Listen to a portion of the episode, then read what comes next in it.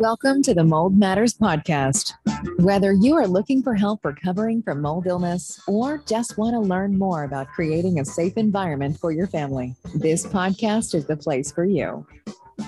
This is the place for you. Welcome to the Mold Matters Podcast. I am your co-host, along with my other co-host. Hey, Jer. How you doing? Hey, great. How are you? Good.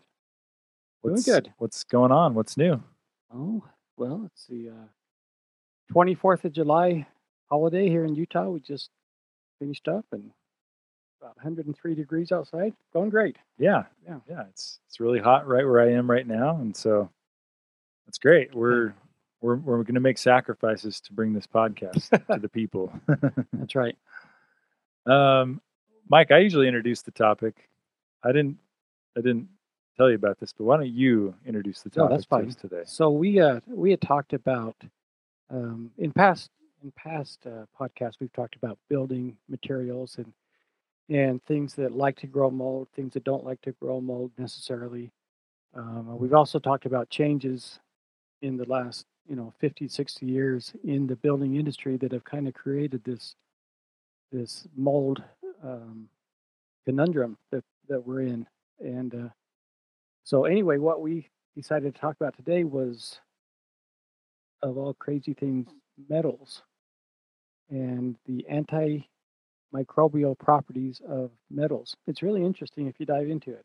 Yeah, really interesting. And it's, like you said, there's a ton of different substrates we can talk about, and I think we will. Yeah.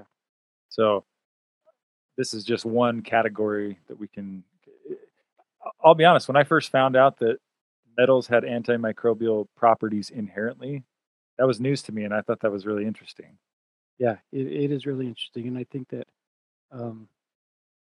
we stumbled onto some articles that talked about metals were used extensively as antimicrobial, for their antimicrobial properties, and then I can't remember the guy's name, but the invention of penicillin, became a thing, and then all of that previous thought process of, okay, these surfaces are antimicrobial, we can use them to our advantage, kind of got thrown out the window because, we can just treat them if they get sick now with antibiotics.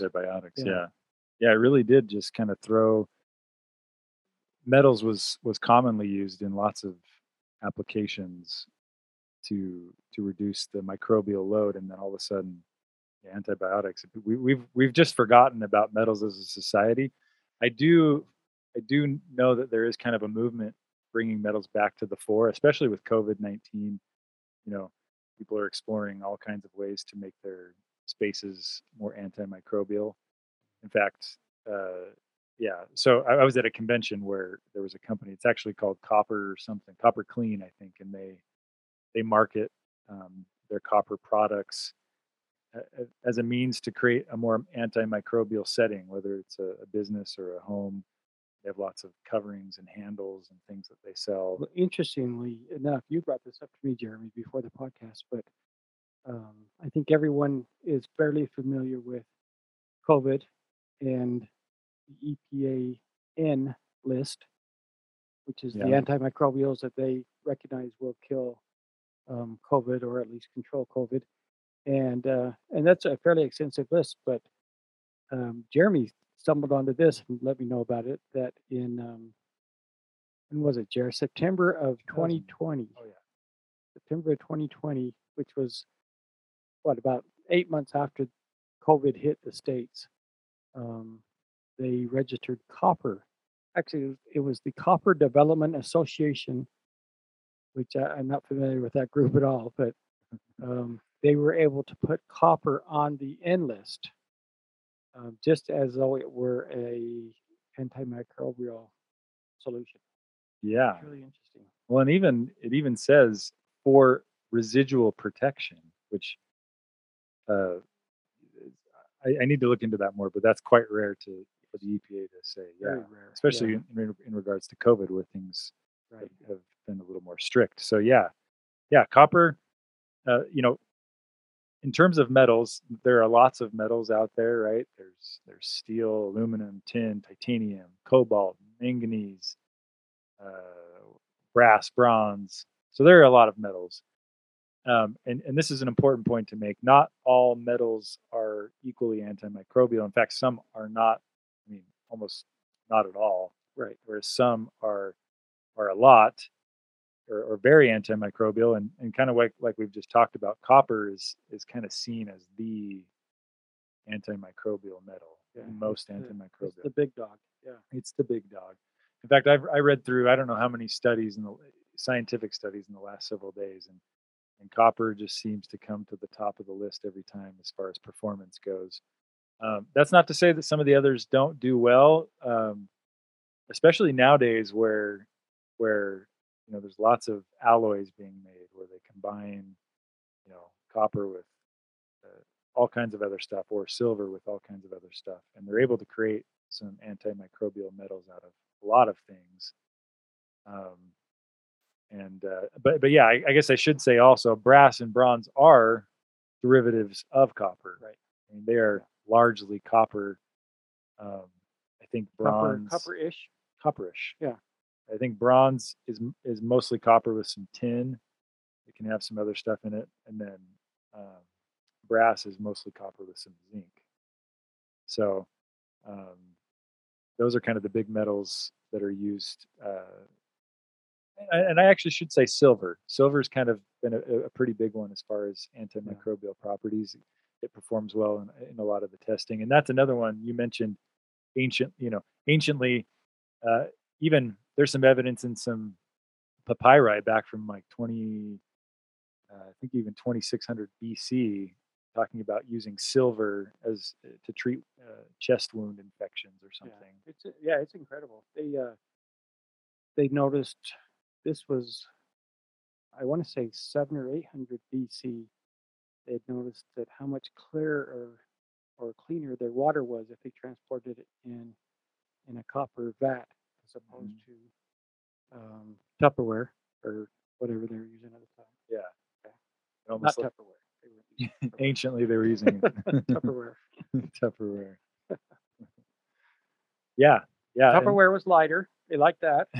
Had its advantages, but did not weigh the camel down quite as much. Well, it's funny you bring up Tupperware because often in these conversations about metals, you'll compare a copper or a silver to plastic or stainless steel because thinking in our environments where we work and live, they're largely made of plastics and metals, and we have some other wood and other substrates that we'll talk more in depth about, but stainless steel, actually, surprisingly, which is a very common metal, has hardly any almost none. A germ or a virus will hang out on a stainless steel plate for a long time. Yeah, even days to weeks. Yeah, and that's interesting. So for those of you that aren't familiar with antimicrobials, when you talk in terms of antimicrobials, it's not just one, even spray products. It's not one of those things where you spray it on the germ and it's dead in 1 second. There's always an equation where it needs some surface contact time. Depending on the microbe, it might take longer. Depending on how potent the mixture is, It might take quicker or longer to make the kill. Well, that's actually really similar with the metals. Right. If a germ of some sort gets on copper, typically it's only a couple minutes. With copper. Maximum maybe. What was it? What was polio? I think polio was 10 minutes. Yeah. Polio exposed to copper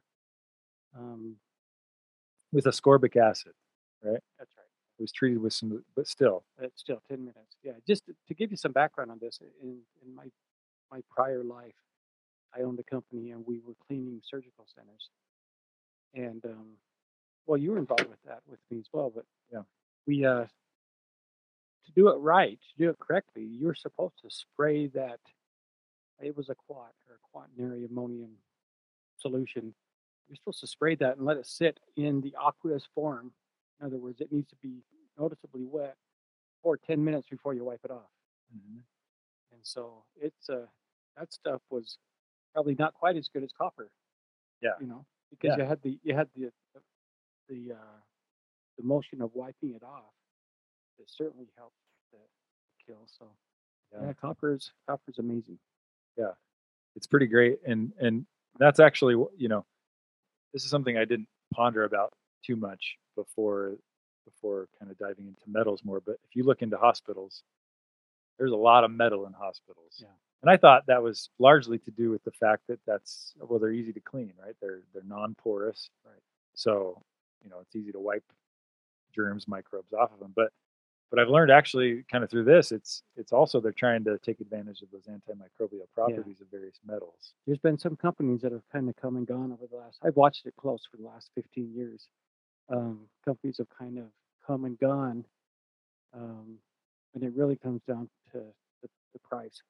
Obviously very expensive to make like a hospital bed, the handle of a hospital bed out of copper as opposed to plastic or whatever. So so it's too bad because it really is amazing stuff, but it's just sometimes the dollar wins out. Yep. And we should talk about that in a second about with HVACs, but I was going to mention also the food industry. That's another industry that tries to incorporate the metals to their advantage. You know, I think plastic is not looked at positively as far as if you're going to prepare food on it anymore. They want it to be a nice metal, and I don't know if it's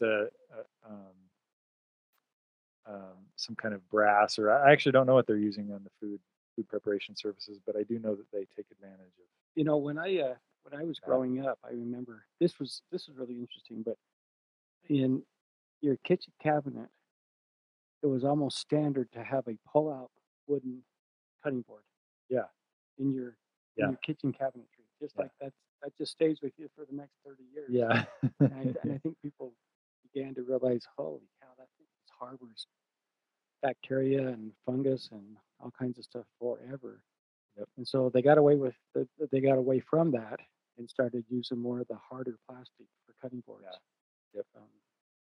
You know, before we go away from you know, we talked about silver just a second ago.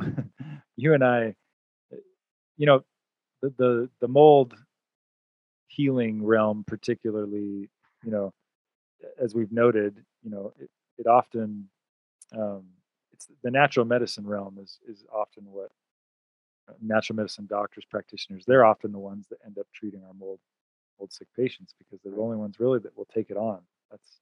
And they're willing to. A lot of the good ones are willing to try and figure it out, right? Spend time with their patients, and you know, a lot of the good ones we know, they interview them about what's happened in their home. We've had Dr. Wright on here. He'll interview them, you know, right in his office. What kind of floods? If you had any floods, leaks, what's going on? So the good ones, you know, and we kind of joked about this a little bit before, but silver is actually used even today with certain naturopathic, you know, practitioners in their drops and in their solutions. I know where you're going with this. So Jeremy sent me a YouTube video actually yesterday. So I'm sitting in a dental office while my wife is getting a procedure done. Pretty intense. They had to sedate her, and so Jeremy sends me this YouTube video of this guy that was on the Oprah Winfrey Show. And he had decided that he was going to help a friend of his get better or more well. I think he had cancer. His friend had something. So he had read where if you drink what they call colloidal silver, it's just a liquid silver or nanoparticles of silver in water, then it can cure a lot of things. And so he started doing this, and over the course of, I guess, 10 years of doing this, he said he had a lot of benefits from it. But one day, I don't want to say out of the blue, but one day, his friend walked in the house and said, "What have you done to your skin or your face?" And he's like, "What are you talking about?" And he said, "You're blue." Anyway, look it up. It's really crazy story. Yeah. But he had taken on so much silver that his cells, including his skin cells, had turned blue. And so to complete the story, what made it kind of funny was I So I'm sitting in this dental office with my wife, and they finish the procedure, and they're loading me up with, okay, she needs some ice packs, and here's the directions, and here's a prescription for an antibiotic, and here's actually a mouthwash for her to swish. And I said, okay, what's in that? And they said silver. So, okay, well, make sure she doesn't do it for an extended amount of time. Yeah, it's funny. If you go to like even the Mayo Clinic's website, if you kind of go to the traditional medicine, if you look at the traditional medicine does not look extremely favorably right. on some of the metals as solutions, especially if you're ingesting. Yeah. Topical, yeah. You know, burn creams have a lot of burn creams have silver.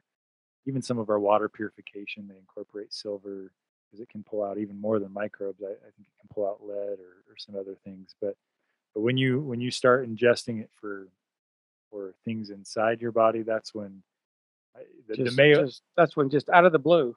Yeah, it's just out of the blue. Yeah, things start to turn. Yeah. So it's an interesting. Thank you to our producer. Appreciate that. Yeah. Yeah. Anyways, we're not encouraging anything.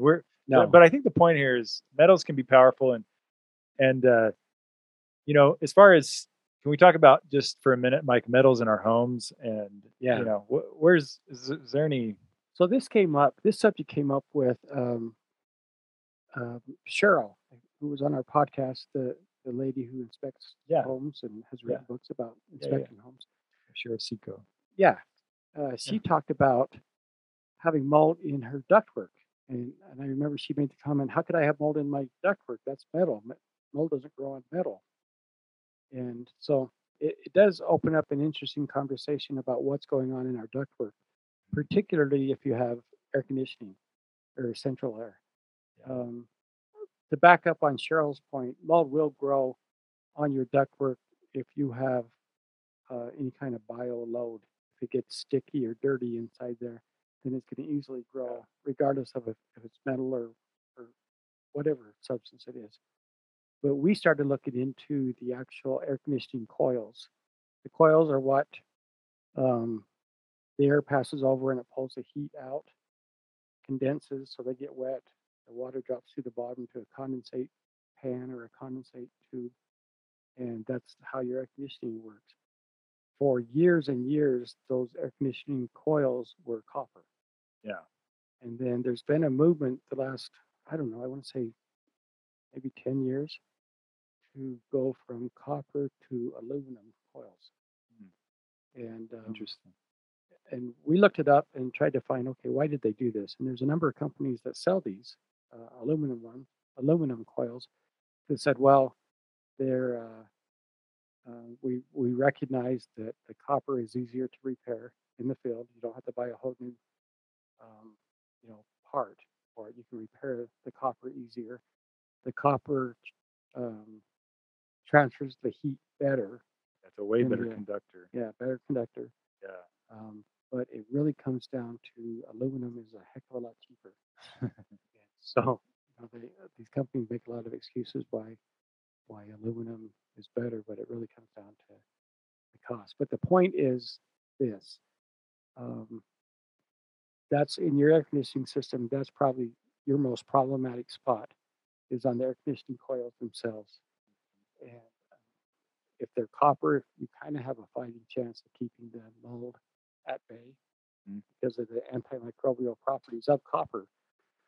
Once you get into aluminum, you've lost all of the advantages of that antimicrobial property. Yeah, aluminum by itself, from what I understand, has almost zero. Yeah. And I do think, I don't know if the companies are doing this. I know they can create some kind of alloy, or they could probably, maybe they pre-treat it. I know some of them are trying to figure out ways to make the aluminum still work, even though, not copper. But yeah, I've wondered how many of the homes we've dealt with that have had HVAC issues. I've wondered if that's playing into the narrative at all.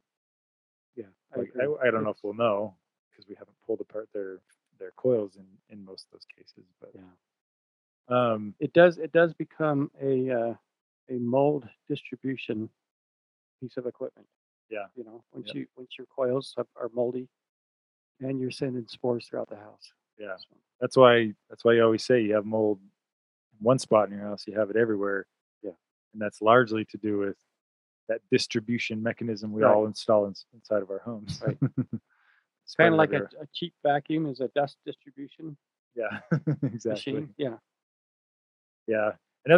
Some other, you know, I was actually talking to my dad about metals and things, and he's like, "Oh yeah, I use, you know, I was just treating my crops the other day, our garden, the crops in the garden." It's not a garden; it's a small farm. It's the large garden, small farm. But he's like, "Yeah, I was treating our crops with a copper-based solution." Yeah. So I mean, it's used out there and even in those settings where you're trying to get that powdery mildew off. I think it's often in those products. Yeah. But yeah, I think, you know, as we continue these podcasts, we're just trying to flesh out the picture of what's going on in our homes. You know, I don't know as far as, you know, making changes to your homes, you know, if this podcast is going to, you know, motivate you to install some brand new metal stuff, not necessarily, but it's just something to be aware of. Something to be aware of. And you know, when you're doing mold investigations, it's probably not the metal wall that's the culprit of the mold. But anyways, anything else you wanted to say about metals, Mike? I think we covered it pretty well. I think we covered it. Yeah, it's interesting stuff. We've done a lot of things in this country in the last 50 years, as I mentioned at the top of the hour, where we made some mistakes. Yeah. Changing building practices. Yeah. And this is just one of many. I should say it's funny, you read even the most scientific literature, people who sit there and study mold and antimicrobials and things all day. They don't really know why copper, for example, or silver kill microbes. Yeah. They don't really know. They really don't. The thought is that there's a hydroxyl radical coming off of the surface of the copper, but and then there's also a thought that the copper actually disrupts the protein. A few different theories, and it could be a little bit of everything. Yeah, it could be a little bit of everything. Yeah. It's just funny, you bounce around articles and you get 5 different answers of what's going on there. But I think maybe one more common thread is because copper is a great conductor of electricity, it does seem to have a nice, strong, positive electric charge to it. And the mold and the bacteria have a negative charge. And the ions off that copper, they basically latch to the membrane of the cell, and they just poke a ton of holes in it. Disrupt it, start wreaking havoc. So, you know, what it really comes down to, Jerry, is that I don't think many people realize just how technical or how complicated a working cell is. Yeah. And that thing can be disrupted. I mean, you would think it could not survive, because any kind of small disruption will kill a cell. Yeah. It's amazing that mold has lived for, you know, thousands and thousands and thousands, maybe millions of years, and still sitting around making our houses unhealthy. Yeah. But we need it. So. Yeah. Yep, we do. All right. Well, we'll call it a podcast with that, and thank you to our sit-in producer. Yeah, thanks for our producer. Thanks for helping us out, and we'll talk to you guys next time. Thanks for listening to the Mold Matters podcast. Be sure to subscribe for more in-depth information on mold illness and recovery.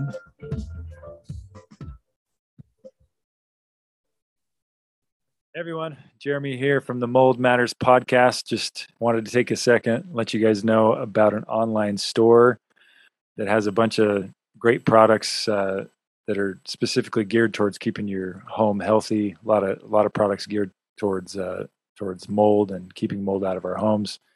Go ahead and check it out. It's mypureproducts.net, and it seems like every week or two there are more products being added to that, that you can buy and purchase to make your home healthier and safer.